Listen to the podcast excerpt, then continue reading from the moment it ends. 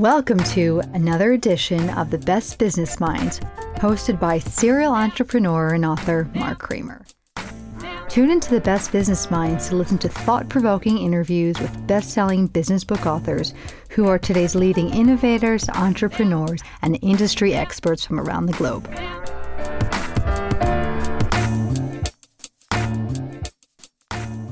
Welcome to another edition of the Best Business Minds, where we interview business leaders and academics that write thought provoking books. I'm Mark Kramer, a serial entrepreneur who consults with family businesses and entrepreneurs. And for the next year, I'll be teaching entrepreneurship at Vin University in Hanoi, Vietnam. Today's guest, please welcome Melissa Swift, author of Work Here Now, Think Like a Human, and Build a Powerhouse Workplace. Melissa, welcome. Great to be here. And thanks for staying up late to do this. Oh my gosh, it's my pleasure. And I really enjoyed the book. And I think uh, people who get this book will definitely get a lot out of it, especially leaders of uh, larger entities will definitely get a lot out of this. So let's start with uh, you telling us how you got here. What's your professional background? Yeah, so I'm a, a, workforce consultant and consulting leader by trade. I actually, on Monday, I start as the head of workforce and organization for North America at Capgemini Invent. So I'm super excited about that. Um, previously, I led the transformation practice uh, for North America at, at Mercer. And prior to that, I led the uh, digital transformation and workforce transformation practices on a global basis at Korn Ferry. So this is the the work that I I do and I love, and I'm just really excited to be talking about it. Well, what got you into this line of work, and what were your degrees? So I was actually I was an English major, so I guess that explains the writing, right? Um, yeah. And then I um, have my MBA in finance. Um, so it's it's I think it's it's a bit of that intersection, right, of the world of data and evidence, the quantitative world, and then the, the world of thinking and words and storytelling. And to be honest, I, I would worked in ESG consulting for a while prior to getting into kind of more of the, the human resources consulting side of the house. And my observation when working in ESG consulting was, wow, none of this is going to work if we don't change how organizations and workforces operate. And it was that foundational insight that got me into to what I do today. Well, it's an interesting field for sure. Why, why, did you write this book? And this is your first book, so congratulations.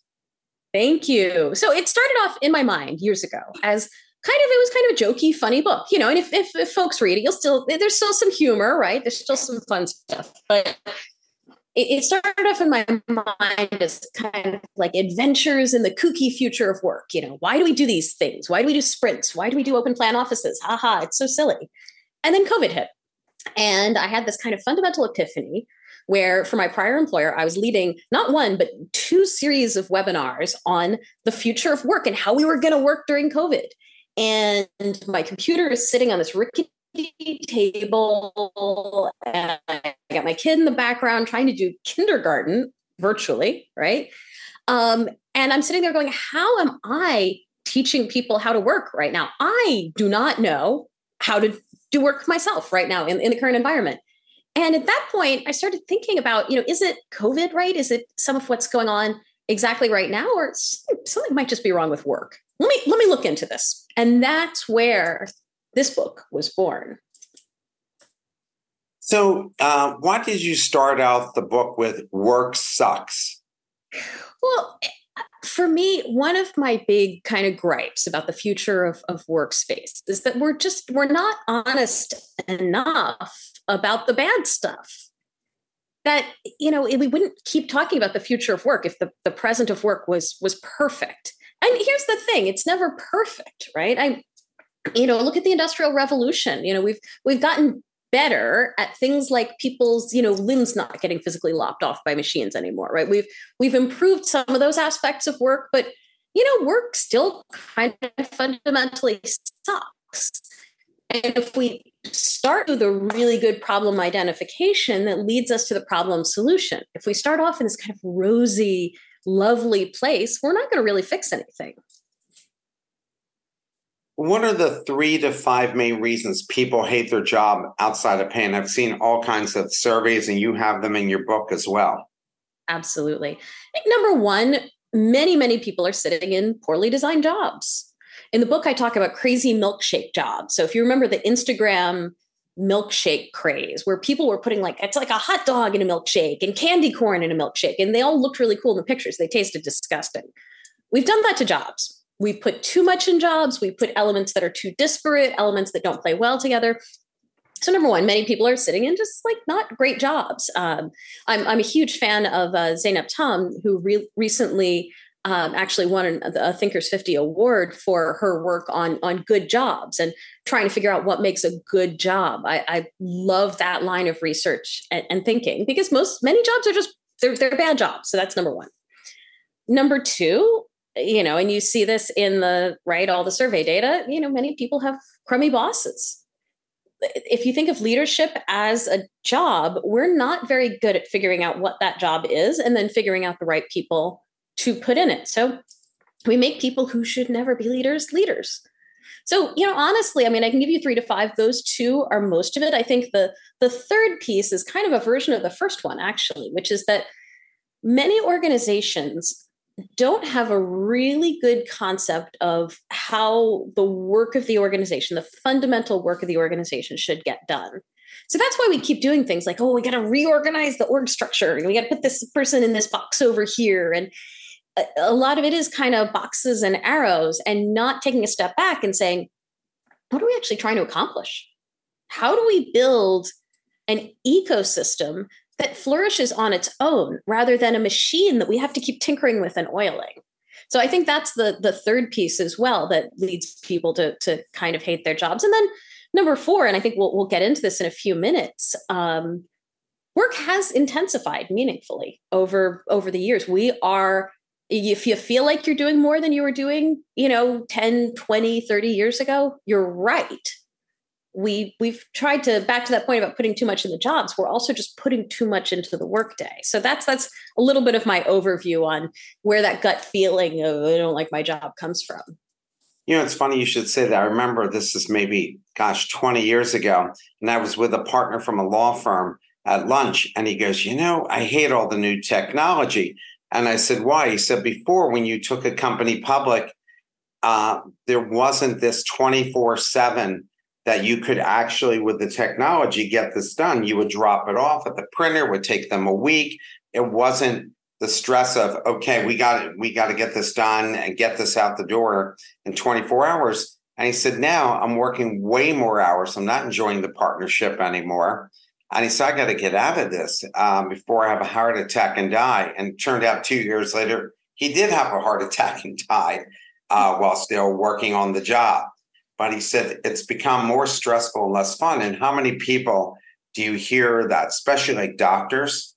They're all the uh, enjoyment of helping people has been taken out by the blizzard of paperwork and, like you said, bad leaders. Because even in the best schools, they're really they talk about leadership but they're not really teaching them to be leaders. They teach them theory about leadership but not really how to be leaders.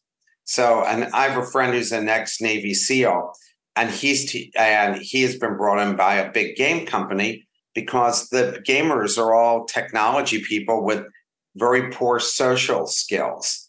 And so he's working with them to make them better leaders no, it's it, it's amazing, and it's it's referencing healthcare. I mean, that is it is such a wonderful example of a, job, a really common job that has changed massively. I, I spoke to one client that they were having what, what they, we would call this two surgeons problem. Every time a surgeon retired, they had to replace them with two people because nobody was willing to work the hours that older surgeons were willing to work. Because to your point, everything was denser right? That a surgeon could work 70 hours a week 40 years ago. But a lot of that yeah. would be, you know, sitting around the hospital and getting ready for it, but not the, but now when you work 70 hours a week as a surgeon, right? You're reviewing film and your, your technology has enabled us to do all the things all the time. And younger surgeons are saying, not only I, I you know, I don't want to work 70 hours for work-life balance reasons, but I don't want to work 70 hours for intensity reasons too. It just, I can't, my brain shuts down. Yeah, yeah, and, and hence by, uh, burnout is quicker. And even for kids in college, we find that kids uh, are, you know, doing harmful things to themselves because of the intensity level of work, and we have to keep aware of how much can you actually give them before it sends them over the edge. How, how has the pandemic affected the workplace two years after people could go back to the office? It's interesting. So when I this was one of the big ahas when I was researching my book because the kind of the, the assumption we all had was sort of like work was fine and then the pandemic happened and now suddenly everything feels weird. Actually what happened was there were trends that were building for years, decades and they just became really visible during the pandemic. And the other thing that happened during the pandemic was uh, this, and I talk about this a lot in my book, is just uh, uh, getting our own anxiety under control and getting our organization's anxiety under control is one of the most powerful things that we can do. Because in the pandemic, suddenly everyone's at home and I can't see them working. And so we're all sitting there like hamsters on wheels. Look at me. I'm frantically working. I'm doing all the things. I'm scheduling all the meetings, right? And it wasn't good for anybody. So what's interesting though is it, it, it's kind of like you know that like closet in your house that you've stuffed all like the stuff and you open it and like a basketball hits you on the head, right? Yeah. You know that once you've started sort of stuffing all that stuff in the closet, it's it's hard to stop doing it. And that's where we're finding ourselves two years after the pandemic. That you know we we took on a lot of sort of bad working practices. We noticed holes in company culture that, again, I firmly believe were there all along. You know, companies are saying, okay, you know, we, we kind of got to fix our culture by getting people back into the office. And gosh, I wish that would work. You know, that would be, and I, I do think there is a greater role for in person connection. Yeah, I think so again, too. Especially right? in However certain industries. Yeah, yeah, I, I do think that's a positive thing. That said, pointing the finger at remote work for problems that were bubbling and bubbling and bubbling up over many years is just not fair either. Yeah, I, I agree with you to- totally. Um, how many pe- have people mentally recovered from the pandemic? Like when you're working with your clients and their people, what do you see about that? No, I, I believe not. And I, um, I, I read a wonderful article that talked about what happened after World War II, where uh, the young men came back from fighting the war and the women were like okay let's like get going on like dating and stuff again and all the fun things. And the guys were like i'm literally shell shocked i can't i can't and both groups were upset right? With the pandemic we are all the guys coming back from the war right? We were all in it. We are all traumatized.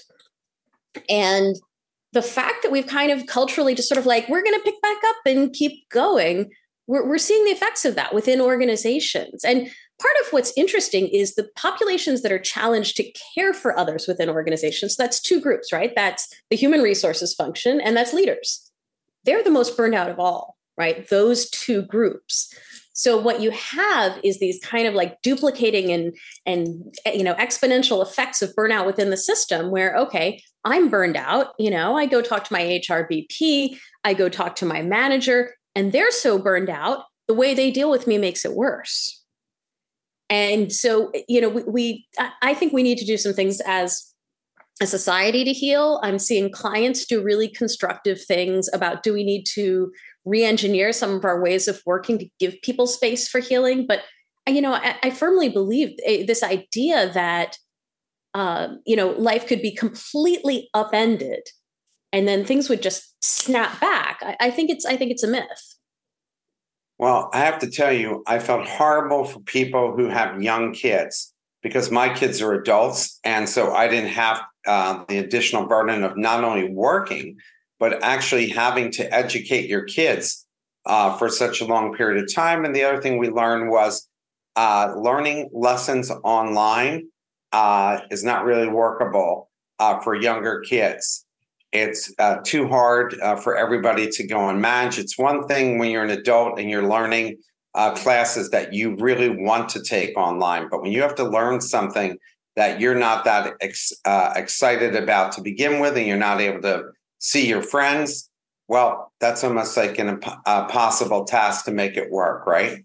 Yeah, absolutely, absolutely, and and it's interesting because the I think in some ways the kids are more resilient that you know they've bounced back from that experience of kind of troubled online learning more so than i mean i talked to a lot of working parents where you know the second their kids like home from school sick for a day or something they're totally triggered right? They're back in that covid mode of trying to teach them school at home and all the negative emotions come rushing right back. It's like as adults that trauma was actually harder to shake off we have a question from the audience post covid employees are demanding more benefits like work from home but does that not mask the need for less scrutiny meaning are people trying to do less work by not going to the offices? Is the workforce becoming lazier? I don't think so. I think I think there's two things going on there. I think number one, with the intensification of work, you could work at the pace that someone did 15 years ago and look lazy in the current environment. That technology is throwing so much at us. There's there's actually a nat there's a natural thing about wanting to withdraw a bit that, oh, for instance, one client I worked with uh, believed that the literal volume of emails that people were receiving was a meaningful stressor in the environment. That once you start receiving more emails than you can handle in a day, right, your brain's going to explode. It's not, you know, we're, we're wired to have this emotional response to people reaching out to us and not being having time to answer back. Right. So things like that, it's not laziness, it's probably a useful retrenchment back to um, a healthy way of working. If you think about it, in prior, let's look at like agrarian work. So agrarian work had natural limits to it. Okay, the the sun's going to set, the harvest is going to end. There were natural limits. Knowledge work doesn't have any natural limits at all. So what we're seeing is people are just finding their limits in real time. I think the other piece is, and, and you see this in a lot of the literature and the studies, people don't hate being in the office, people hate going to the office people hate their commutes. And I'll just, I mean, just to brag for a second, my new job is a 10 minute walk from my apartment. I cannot tell you how excited I am about that. Because there's, there's a ton of research that shows one of the major drivers of happiness in life is walking to work. And again, we kind of ignore some of these simple little things. We're like, why do they hate being? And God knows there are reasons to often hate being in the, you know, if you don't have enough private space to get your work done, if it's really loud, if it's if you're a woman, the office is generally too cold, right? Office temperatures are set for men in business suits, right? So the men aren't wearing business suits anymore and the women are continually freezing. So there are reasons to dislike the office, but I do think it's more the commute and and the intensification of work than the office itself. I think you're right about walking to work because uh, here at Vin University, I have a 16 minute walk to work and I'm listening to a book on tape and I'm walking both ways and exercising an hour a day. Since I've been here May 15th, I've lost 16 pounds. Amazing. And I have to say, my colleagues are amazing and they're fun to be around. And I had not been in an office in a very, very long time because I've been running entrepreneurial ventures and doing consulting work. So I staying home during the pandemic, that was easy for me because I'd been used to working from home but I can see where other people that was a problem. Can you build a corporate culture without people seeing each other in person? I think so. I think what's what's really critical is and and I say this as a somebody who's again my personal preference and my preference as a leader is to see people in person. But does that have to be a day to day or week to week thing? No, I, I, don't believe that it it has to be. What you do need are really well agreed norms on ways of working. So if we're working virtually and like, you know, you okay, you're in Vietnam, you're pinging me in the middle of the night, you're expecting a response in the middle of the night and like we're trying to schedule calls and it's a mess and you know, that that that's no good, right? And you're just, oh, well, you know, you're not in the same place. However, if we have this wonderfully worked out asynchronous way of working, we've agreed to call times that work for both time zones, right? We can get into this beautiful flow of work and, and really build a great team way of working together. It's it's about having those agreed norms about how work gets done and then being thoughtful and strategic about when people come together. I mean, one interesting strategy I'm seeing is organizations saying, okay, we're going to give up a meaningful chunk of office space and then we're going to spend the same money. So it's cost neutral, spend the same money on just bringing people together once a quarter.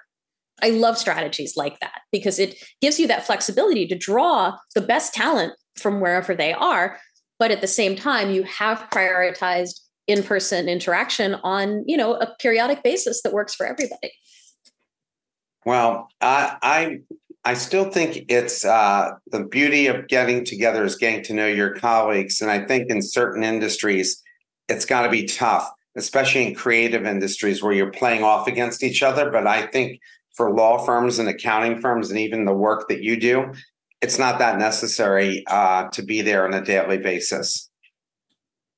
Yeah, absolutely, absolutely, and and you know to think about when you are together, using that time well. You know that's that's what's really important. If if let's say we're doing a creative task together and we're brainstorming and and you know nobody lets me get a word in edgewise that lack of inclusion negates all the positive effects of having everyone in the same room I, have found um, we're in a bullpen situation at the university, and only like the dean and executives have space, but the faculty doesn't. I do find that the faculty uh, will spend two, three days a week not coming in when they're not teaching, so they can work on research because they feel the amount of noise in these um, cubicles is too much for them to f- be able to focus. And I think a lot of people, once they changed over from offices to cubicles or some companies like SEI Corporation, where you just come in and grab a desk, uh, people don't like it. And so they somewhat rebel against it. Do you think so? Yeah, it, so it, it's interesting because long ago in my career, I worked on a trading floor. And on a trading floor is, excuse me, deliberately designed so that you listen to other people's conversations and that information helps you do your job. So, you know what I mean? I'm, I'm listening to, I'm doing a commodities trade over here. I'm listening to the foreign exchange guys about how the foreign exchange is moving, blah, blah, you know, it, it, it, you're deliberately eavesdropping. It's part of the point of everyone's job. Fabulous. That environment where you're listening to other people's calls, take a different kind of work, let's say to your point, consulting, and that's a nightmare. The last thing I want to do is hear my colleagues' calls, or I'm doing heads down research. To your point, um, I, I, do think there is some some pushback against just generic open environments. And the interesting thing is, you don't have to go back to offices. You can just have more shielded, and I'm not talking phone booths, but more shielded private space. And and what's working for a lot of organizations is just a diverse array of space types, because not everybody you know it, everybody's got their sort of perfect workspace and there's a lot of you know humans are very diverse in their thinking. But people prefer different kinds of things. You know i might want to just go sit on the steps for a little while. You know you might need to look out a window. Everybody's got different needs. So the, the office of the future you know what i'm seeing i, I recently went to the work tech conference in um, in new york city and there's a lot of great discussion what the office of the future looks like. And a lot of it was around let's not assume you know offices work for everybody. Let's not assume open plan works for everybody let's design for the diverse array of human working styles and let's design to your point around the work that's being done. And then people will kind of will, will, will find their places. You know maybe those folks would come in more if they were just like little kind of noise sheltered places that they could go in do deep work for four hours come out ask their colleague a question go back in. You know there's just accommodating two things their work and how they do it well, uh, there's a law firm in uh, Philadelphia, pretty large one, that's gone to hoteling. So nobody has offices anymore. You contact them, and like you just said, you tell them, uh, I need a conference room, I need an office. And they're supposed to come in two, three days a week, all the attorneys, but they no longer have their own office. And they were able to shrink the space, which has been bad for Philadelphia because so many firms are shrinking the amount of space they have as more people are working part of the time at home and now they're just you use an office when you need it. Yeah yeah. I mean the, um, the funny thing is it, there is a it's almost like parts of the city have suffered and parts have done better. I look at my neighborhood in new york city you know i'm i'm in the, the village right? Village is doing great. More people working from home people are working from the coffee shops everywhere. It's it's it's interesting. I think it's not all sort of net positive or net negative. Some of it's even shifts within sub neighborhoods. Yeah, I think so as well. Uh, so, with interest rates rising, the stock market a bit down, are people who were part of the great resignation coming back? It doesn't seem like it. You know, it doesn't seem like there's been this big wash back um, into the workforce. What you have seen is a lot of companies have made cuts this year. So you're not seeing the same mobility between firms for, for two reasons. One, those cuts, but two, with less remote work, um, you know, it, that narrows the, the pool of available jobs. So if I'm narrowed back down to jobs, you know, that are hybrid, but I've got to come in in New York City, right? The my pool that I can apply to shrinks, and that means just that I've got less less mobility. So we're not seeing the hyper mobility during the pandemic, but I do think where people have stepped out of the, the labor force, it does seem like they've remained missing. Um, what do you mean when you write work is dangerous? Uh, this is an interesting one. So, you know, work work used to be openly dangerous, and many jobs still are, right? If you're a logger, you're a deep sea fisher person, right? There are many jobs that will literally kill you. That said, there's a ton of research now that working excess hours, excess stress, et cetera, is, is slowly killing a lot of us. And I think it's it's something that leading organizations, at least, are, are starting to attend to because it does start to show up in your actual sort of you know, health plan data that organizations see. Okay, I've got a greater rate of utilization for cardiac disease, for depression, for this whole cluster of ailments that you know folks like the United Nations or the World Health Organization have linked to overwork. And again, without the sort of like gruesome accidents that you see in certain kinds of work, I think we do have to be more alert to the ways that other kinds of work are dangerous. It's just not as obvious. Oh, I think so as well. Uh, why do people commit suicide at work? And is there something larger playing in their personal lives rather than just the work, or is the work pushing them over the edge? You know, it, it, it's always going to be suicide is always going to be a complex topic. I think doing so at work um, it, it, shows i think it makes a fundamental statement of just the centrality of work to our lives that you know work is work is the place where you know much of our adult lives happen. And when you think about it that way you know employers should take that environment seriously. So you know the person it, you know it's that's something in their brain chemistry to your point in their broader life. So the lesson isn't you know the job killed them. The lesson is work is important workplaces are important this is a place that people take seriously so we should take it seriously too you cited the stat that 43% of people are bored with their jobs are there certain jobs and industries that this is a common problem and if so can employees can employers improve this lack of uh, satisfaction and boredom? Yeah, it, number one, knowledge work. Um, knowledge work, because we don't really understand it, we kind of overdo it. If you think about it, um, you know, physical work, you know, a, a, you're working on a car assembly line, right? Eventually a car gets made or it doesn't. If you're a consultant, I mean, you've got deliverables and stuff, but so much of knowledge work is it's it's ethereal, it's ephemeral. So to compensate for the anxiety that creates, we just create a lot of stuff to do, and a lot of it's fairly boring. Uh, the other pieces, and you alluded to this in the, the healthcare example, the ability through technology to document our work has pushed jobs like certain healthcare jobs into too much documentation of the work and not enough emphasis on the work. So the average clinician, I believe, spends 15 minutes, I cite this, this stat in the book, 15 minutes on seeing a patient and then 16 minutes on doing the paperwork associated with that patient, right? Which of those two is more boring? That, you know, that, that tips the scales as well. Uh, in the book, you mentioned that the boss who keeps changing his mind and not allowing you to finish anything, which is incredibly frustrating. And I think we've all had bosses like that. We've all had that boss, right? Yeah. Yeah, right. Just a nightmare. Uh, what does an employee say to change that behavior, or do you just find another job? It's a great question. Um, you know, you can, as an employee, continuously document the failure to reach outcomes. But again, back to the point from the prior question, at a certain point, you are spending more time documenting the dysfunction of your day to day than fixing.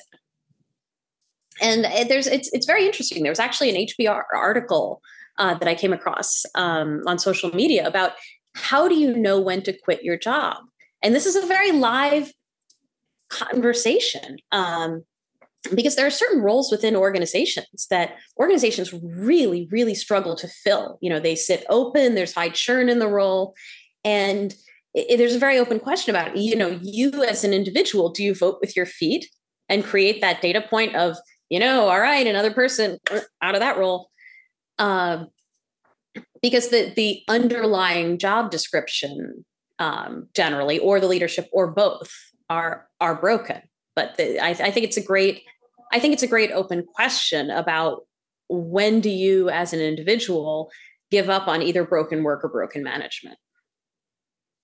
And and people have so much more um, options because of Zoom uh, that you can, if you're not happy with that job in New York, you can take a job in Iowa whatever, without ever going to Iowa. Yeah. And then technology helps too. I was speaking to a client recently that was implementing some big, hairy system, right? It was like a lot and it was going to be really like a big thing. We're like, okay, that's a lot for you guys. Why did you decide to do it? And they said, this system is going to contain a lot of our knowledge. And we used to have to hire from this tiny pool of people, right? Because they had to come in already knowing the things. We put all that knowledge into systems. Suddenly we can hire from a broader, more diverse group of people. And if you replicate that across the labor market, if fewer jobs require that you've built up all of this knowledge from prior roles, and they're more about kind of your inherent capabilities and your agility, um, I, I, think that's it's good for organizations and good for individuals, to be honest. Uh, a question from the audience. Uh, thanks. Numerous reports suggest that a lot of WF, uh, WFH employees are working two, three, or even four jobs using multiple laptops, especially those in sales, IT, social media, customer service jobs. That's just uh, people can actually do more. Your thoughts? Yeah, we're in a we're in a funny moment where I think people in many jobs should do less, and people in some jobs could do more. that and it, it comes back to the same. There's the same problem at the heart of both scenarios which is just we don't really understand the work that needs to get done and we don't build work intelligently around it. So, you know, you've got Bobby over here who's doing a job that's really a 20 hour a week job. We've got Sally over here who's doing a 120 hour a week job. You know, and, and both are a symptom of the same thing that we're just not well calibrated on what the work is. And then we're not thinking about kind of the, the flow of work through the day. We're not thinking about, I wrote these bullet points in the job description. What do I expect this person to do all day? That's, you know, that, that's the, the problem at the root of both the people working five jobs and, and the people getting crushed by their one job. Um, another question from the audience. With the psychology and psychiatry fields not generating enough students in medical school, how do we help the people who really need their help? including medication management, when you have the people who are today in the field, but their age is 60 to 65? What can medical schools and, and not for profits do to help? Yeah, it's a, it's a fantastic question because we have that issue with a lot of jobs that we really need. I mean, there's the same issue with psychiatrists and skilled mechanics, right? Populations are aging out. People don't want to do that work anymore. On one hand, we get humans breaking down here and trucks breaking down over here, right? It's it's it's a really pervasive issue. And I think some of it is that we need to think about again, make that job of psychiatrist a good, doable job. Reduce the burden of electronic medical records. Um, create greater physical safety. A lot of times, people are not going into these mental health roles um, because they do not feel physically safe in hospital environments. That's a really palpable problem. In that in that area. Um, and I would analogize it to teachers. Like we really need teachers, and people don't necessarily want to be teachers anymore either because they don't feel supported and safe and enabled in school environments.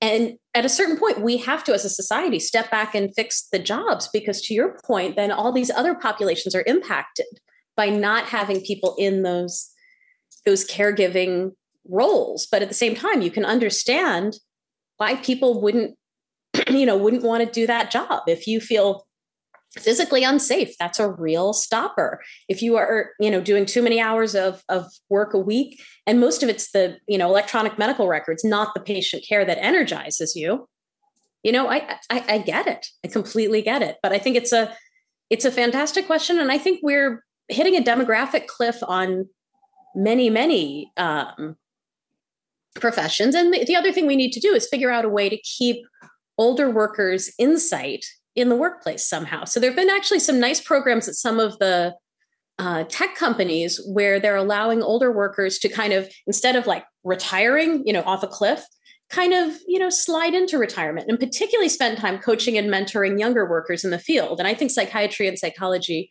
could really benefit uh, from something like that, where it's not either you know work full time and be completely in the thick of it or be completely retired, but give those older workers some more optionality and and keep some of that you know kind of great talent in the mix as long as you can. But you do have to fix the front end problem of once people are saying, I won't go to school for this job, I don't want to do it, that is as stark a statement as possible, right? We have we have to remember we need these people, just like police uh, and fire, and you can imagine uh, how difficult being a psychiatrist or a psychologist must be, and the kinds of things that you're hearing and have to keep to yourself oh my God, the emotional drain has got to be incredible. Um, another question from the audience 80% of neurodiverse people are under or under or unemployed and not able to maintain their jobs. Big tech companies are trying to hire neurodiverse people past 10 years and are not successful. Any thoughts on how to support neurodiverse uh, individuals in the workplace? So this this is a this topic is I think one of the most interesting ones in kind of how we think about workforces today, which is the idea that there are population groups and neurodiverse folks are one, you know, caregivers are another, people who are formerly incarcerated are another, um, people who emigrate from another country. You know, there's there's all of these groups where there's amazing talent, wonderful people, and we just do not do a good job of including those folks in workforces and workplaces. And so the neurodiversity example is a, is a really good one because to the, the person asking the question's point, it, we've, we've made some strides, we've made some efforts, and we're not necessarily doing great. And I think there's a few things, few areas where organizations can push to do this better. Uh, because this issue, if you think about it, if we're birth rates are continuing to sink, right? Population's aging we're never going to have as big a workforce as we used to have. So we've got a few choices, right? You know, you can either do a better job of making your workplace good and retaining people better. You can redesign the work so it's more palatable, or you can hire from populations you didn't hire from previously, right? And so this is that that third one. It's one of the best levers organizations have. And again, it's it's good for the world, right? It's good for the workers, it's good for the world.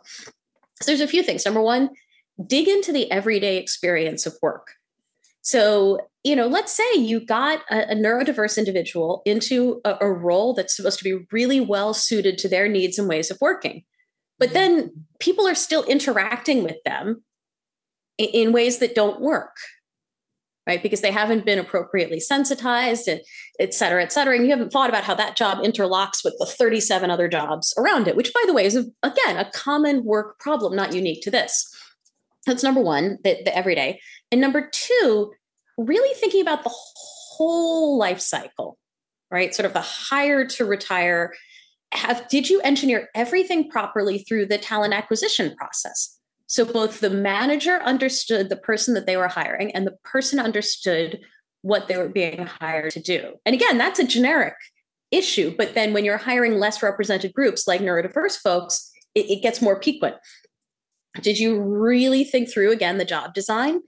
And then did you really think through what does what does good look like?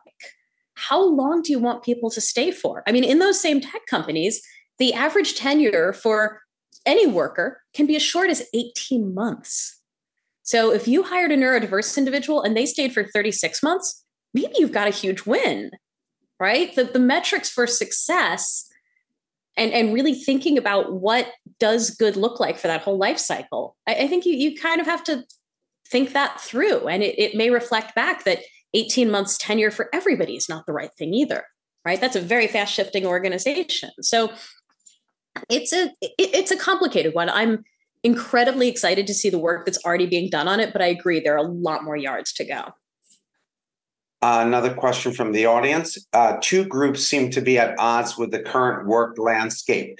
Parents who really can't be in the office eight hours plus commute five days a week, and entry level employees who might be undertasked or could be overwhelmed because they need the learning uh, by osmosis from working in person.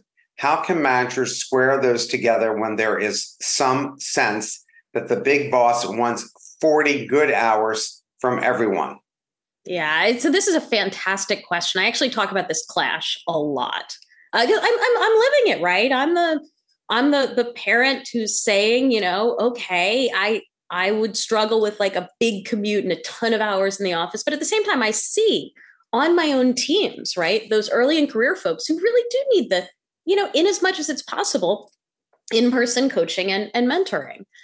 So there are a few, again, levers you can kind of push to, to make this better. Number one, seeing some organizations focus on just what is it? This is this is so silly and basic. What does it mean to have a high quality conversation with somebody? Somebody comes to you with a problem. How do you talk to them? There's some very basic leadership skills that are not evenly distributed across the population inherently and haven't been necessarily taught evenly. So making sure, you know, maybe, you know, Melissa's not in the office 5 days a week but the three days when she's there, if I stop her in the hallway, I have a really good interaction with her. So just every day, folks like Kevin Eikenberry talk about like everyday interactions. And I love that, right? Like make sure that conversation is good.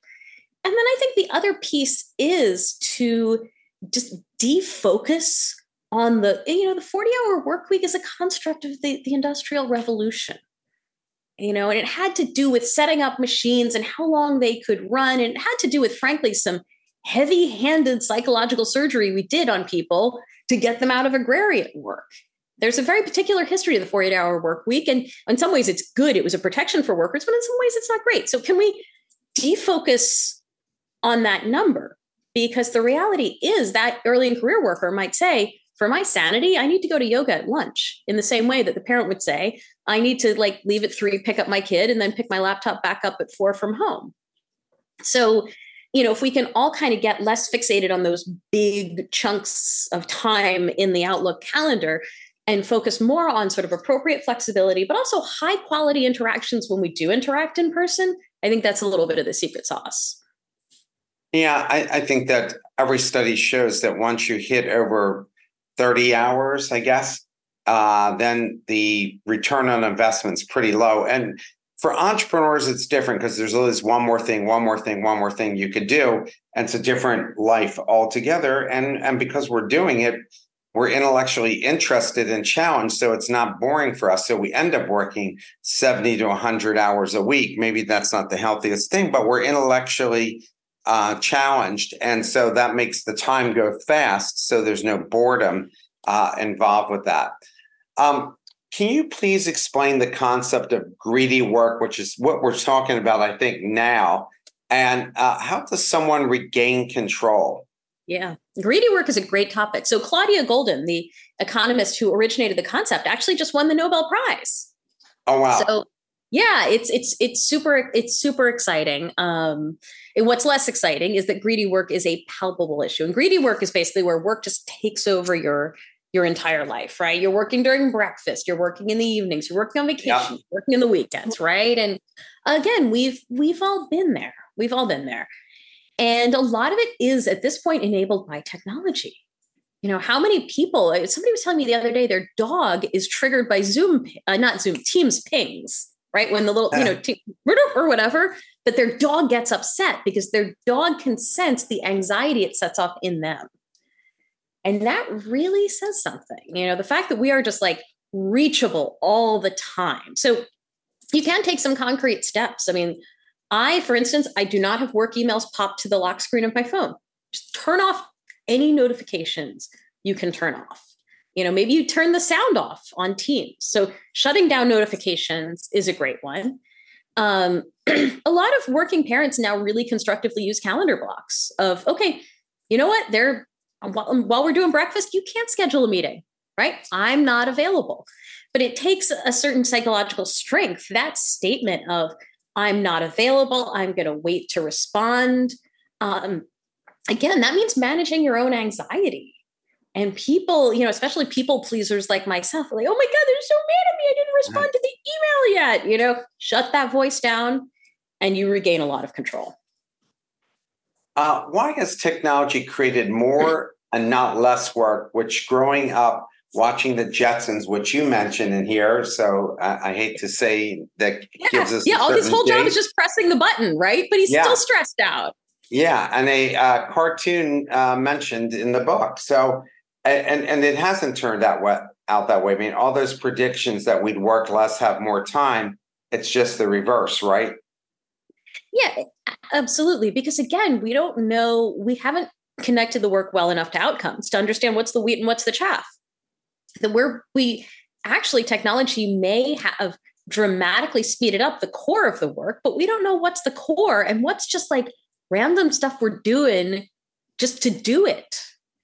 You know, if you go through kind of your, your meetings in a week, how many of them are truly substantive? How many email exchanges really actually advance the cause of what you're doing? I think there's there's a tremendous disconnect, and there's also just again a, sort of a willful ignorance of humans' natural limitations. So, uh, for the book, for instance, I read a lot about people working with robots in warehouses and we've sort of said, well, if the robot can move this fast, all right, the people just got to go. And you're getting all these repetitive stress injuries. And, you know, some of it is just we, we have to reinstate some of the natural limitations of human beings.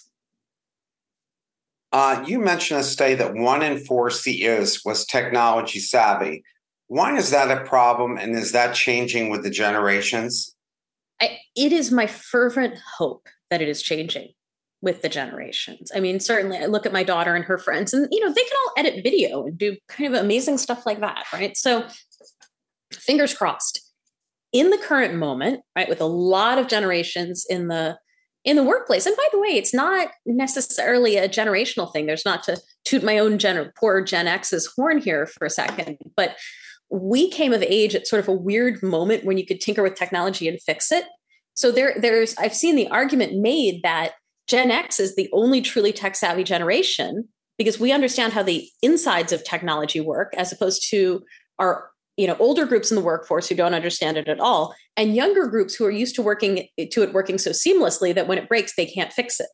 That gen x had this unique experience with kind of creaky technology that we could fix. It's, it's an interesting uh, it's an interesting theory but the issue is that a lot of decisions today involve technology and executives are desperately scared to admit that they they really don't know what they're what they're talking about and that's that's alarming. You know the if you think about it they couldn't get away with a, this kind of a lack of finance knowledge as a for instance but they can get away with this kind of a lack of tech knowledge and that's troubling.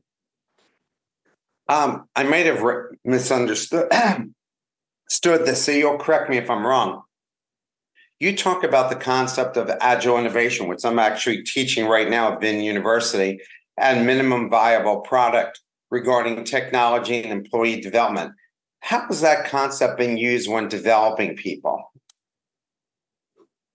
Yeah, so it's it's a, it's a really interesting one. Um, I mean, if you think about it, the minimum viable product concept is that we're always working on an unfinished version of something, and that's okay but we have to sort of manage our expectations and and behave differently if you think about it we often get frustrated with technology and you know like the next release is going to drop next week right it's gonna it's like the weather you know if you don't like it wait and it's going to change um, and I, I think there is a, a great extrapolation to be done from that to do we need ways of working also that better emphasize um, you know minimum viable product that part of what's creating overwork and intensified work may be perfectionism in an era where perfectionism is not relevant anymore. Um, is it true that Tomas uh, Chamorro, uh, and I'm butchering his name, uh, Prismatic uh, writes that good leadership looks like actually causes us to select blustering, incompetent leaders. Well, why is that? Yeah, he's written very, very smartly about this. That we have this um, mental model of leaders, right? That they're like at the front, like telling the troops what to do. And so we select for these behaviors, and those behaviors actually make for terrible leaders, but it's our mental stereotype. what you actually want is the person who might be sitting there quiet for the first 10 minutes of the meeting and listening and then asking the right questions. But that person doesn't present as a leader. The person who comes in charging and yelling, right? Fits that yeah. stereotype, fits that mental model. So, uh, you know, his his point is that we then pick people who are totally incompetent. But research tells us that one of the best predictors of incompetence is an outstanding level of confidence that if you never question yourself, you are almost unquestionably bad at what you do. I agree with that totally. Uh, people who are not reflective are terrible leaders. Uh, can you please talk about the concept of misunderstood work and how that can negatively affect an organization? This is a really interesting one because as as technology gets more and more advanced, um, fewer and fewer of our bosses understand what we do all day long. And again, we've all had that boss, right, where they they just didn't have a bloody clue what our job was or how we did it. And that's an issue. That kind of misunderstood work is an issue because you know if you don't understand what your team does, how the heck do you manage it? And uh, uh, uh very meaningfully, how the heck do you risk manage it? That my my belief is that misunderstood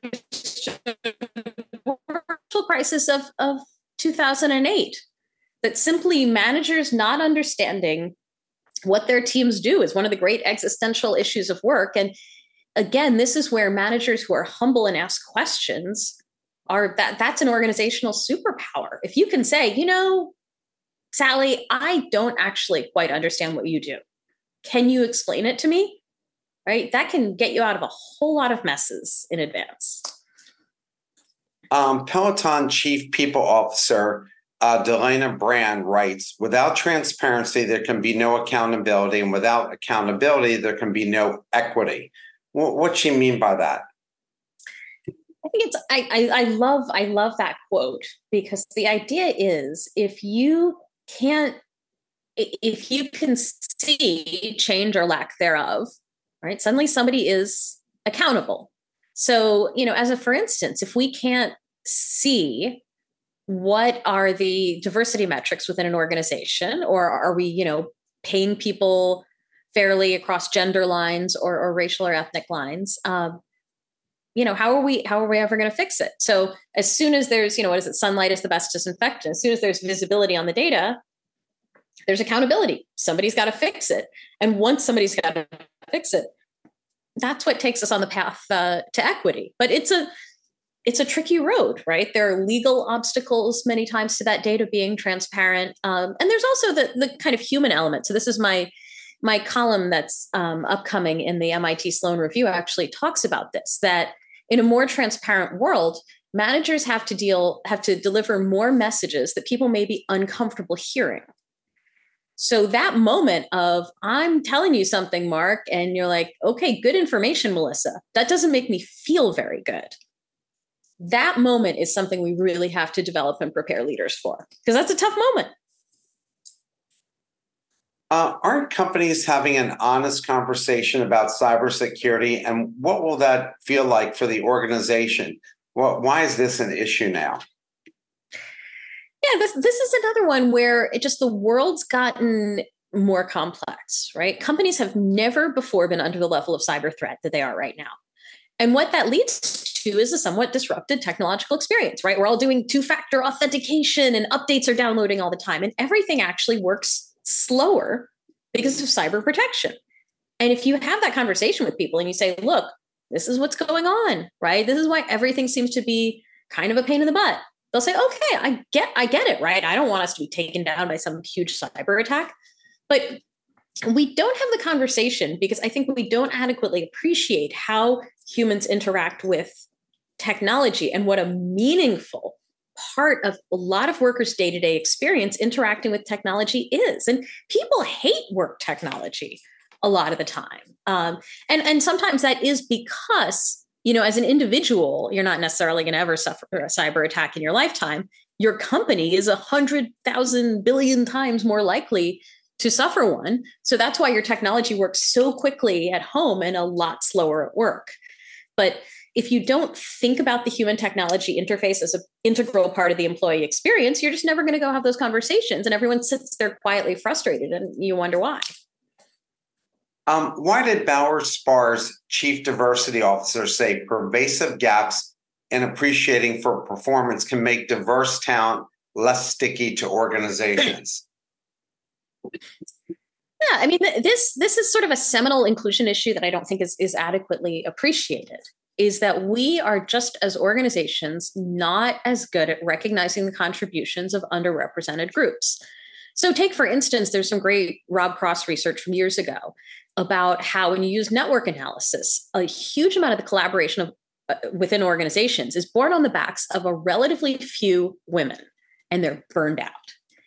And that situation of you're in an underrepresented group, be it again gender, race, ethnicity, uh, national origin, et cetera, et cetera, where in every single interaction you just get a little bit less credit than the people from better represented groups, right? That the men just get a few more pats on the back. The workers who are born in the United States just get a few more pats on the back, right? That micro, like the sort of 1%, 2% slippage in every interaction adds up to hundreds of percents eventually.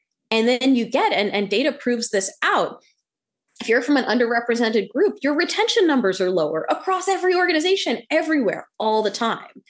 And it's one that that hasn't been adequately addressed because it is in some ways an ownerless problem, right? It's you have to change every little micro interaction to make sure people are intuitively giving credit to who does the work when bias has kind of quietly crept in. So I, I love that she she flagged that when I uh, interviewed her, but I do think it is a, a tricky, tricky problem. Uh, will lack of diversity affect a company's com- uh, competitive position? I've seen studies by Harvard that shows that's, I mean, hugely true. Not like a little bit, but huge. Yeah, absolutely. I mean, it affects innovation, right? Tons of research on that. It affects again risk management. I mean, what's the? There's some great study about um, how all the leaders at Enron belong to the same country club. So that level of kind of group uh, affiliativeness and group think, right? When a, a threat comes over the horizon, you're unprepared to respond because everybody thinks the same thing and everybody's talking to each other all the time.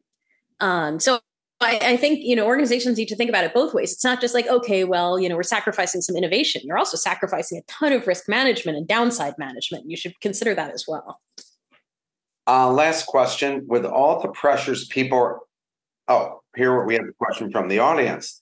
Uh, why isn't technology used to solve the problems but be the problems? Who's working on this, and who should we talk to? Uh, who should we talk to? McKinsey, Deloitte BCG so that CEOs learn?